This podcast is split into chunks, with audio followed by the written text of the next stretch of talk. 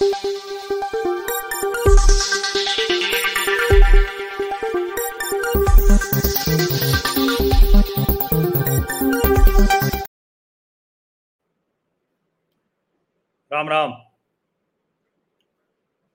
शरद पवार और अजीत पवार की लड़ाई हो रही है, हम सबको ध्यान में किसके साथ कितने विधायक हैं, इसकी हम गिनती कर रहे हैं। छत्तीस विधायक चाहिए अजीत पवार को। अगर दल बदल कानून से बचना है तो। अब कभी खबर आती है कि शरद पवार कुछ और विधायकों को तोड़ ले रहे हैं या अपने साथ लाने में कामयाब हैं। कभी खबर आती है कि नहीं, अजीत पवार के खेमे में एक विधायक जुड़ गया कि दो विधायक जुड़ गया।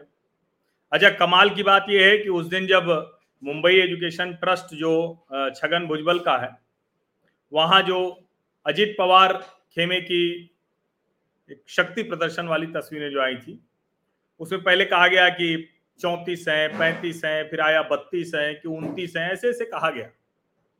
और उधर Sharad Pawar, Y B Chavan auditorium में तो वहाँ भी बताया गया कि इनके साथ इतने विधायक हैं, लेकिन वो चौदह के ऊपर संख्या नहीं बढ़ पाई।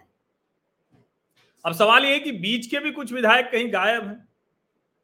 तो अब जाने दीजिए, और सब विधायक जहाँ गायब होंगे, वहाँ गायब होंगे, उनका, उनकी हाल खबर तो लोग ले रहे हैं कि किस खेमे में हो। लेकिन एक विधायक जो गायब है, गायब क्या है? वो जेल में है। न्यायिक हिरासत में है। अभी तो इलाज चल रहा है उनका। तो एक तरह से अस्पताल वाली जेल में होंगे शायद अभी। उनकी कोई हाल खबर ही नहीं ले रहा है। मंत्री रहे, सीनियर मिनिस्टर रहे।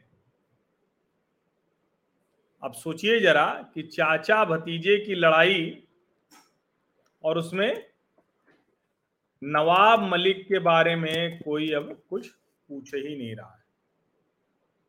चाचा भतीजे की लड़ाई में नवाब मलिक को पूरी तरह से सब भूल गए। लेकिन मैं तो आपको कहता हूँ ना कि जिसको सब भूल जाएँगे तो मैं तो याद रखूँगा। और वैसे भी ये खबर महत्वपूर्ण है क्योंकि नवाब मलिक के ऊपर बेहद गंभीर आरोप लगे थे। दाऊद इब्राहिम से उनकी संपत्तियाँ लेने के आरोप हैं उनके ऊपर। बहुत गंभीर आरोप। तो अभी क्या स्थिति है? ये जानना ज़रूरी है। तो अभी की जो ताज़ा स्थिति है, वो मैं आपको बता दे रहा हूँ। जो एनफोर्समेंट डायरेक्टरेट है, उसने एनसीपी के नेता, पूर्व वरिष्ठ मंत्री शरद पवार के अति विश्वस्त, उनके ऊपर जो मामले दर्ज किए हैं, उस पर अगली सुनवाई 24 जुलाई को होगी। आज है 11 जुलाई। 24 जुलाई को होगी। तो फिर बात करेंगे कि क्या होगा।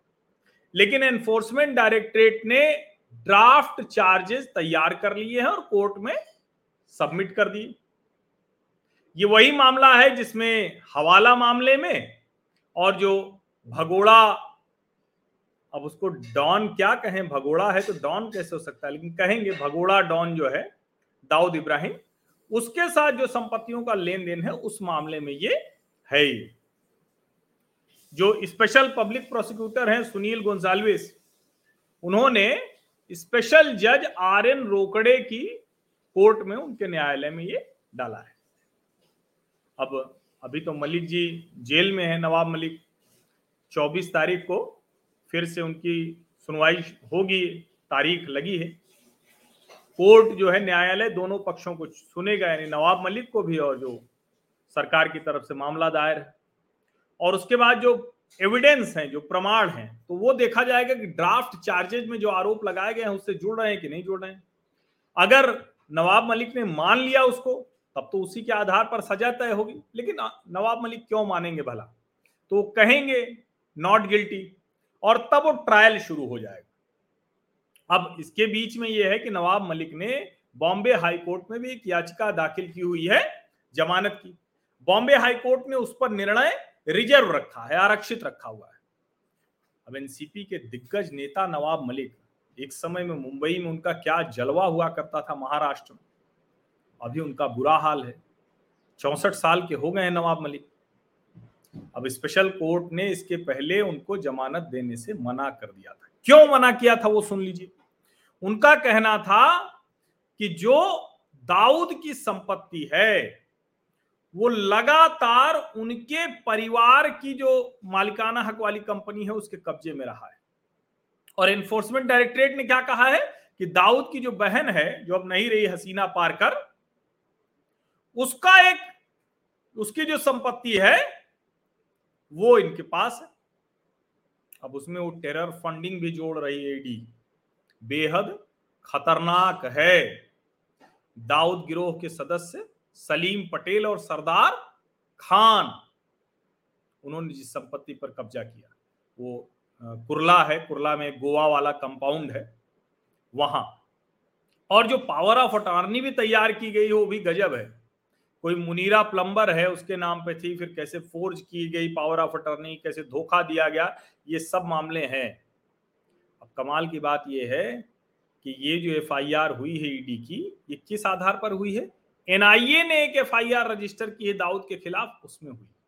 अब चूँकि दाऊद तो डेजिग्नेटेड ग्लोबल टेररिस्ट है, उन्नीस के मुंबई सीरियल ब्लास्ट का मुख्य आरोपी है। उसके साथ के लोग सब फंसे ही हैं अलग अलग जो है यूएपीए वगैरह।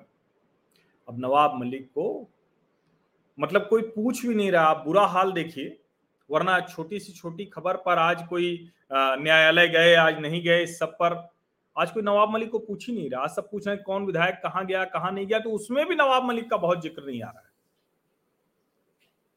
कर्मल भुगतना तो सब यही पड़ता है। भले आप कहें कोई बच गया, कोई भ्रष्टाचार के बावजूद, अपराध के बावजूद, आरोपों के बावजूद बच गया, लेकिन भुगतना तो यही पड़ता है। तो नवाब मलिक भी विधायक हैं, महाराष्ट्र विधानसभा के। ज़ाहिर है वो शरद पवार खेमे में ही होंगे।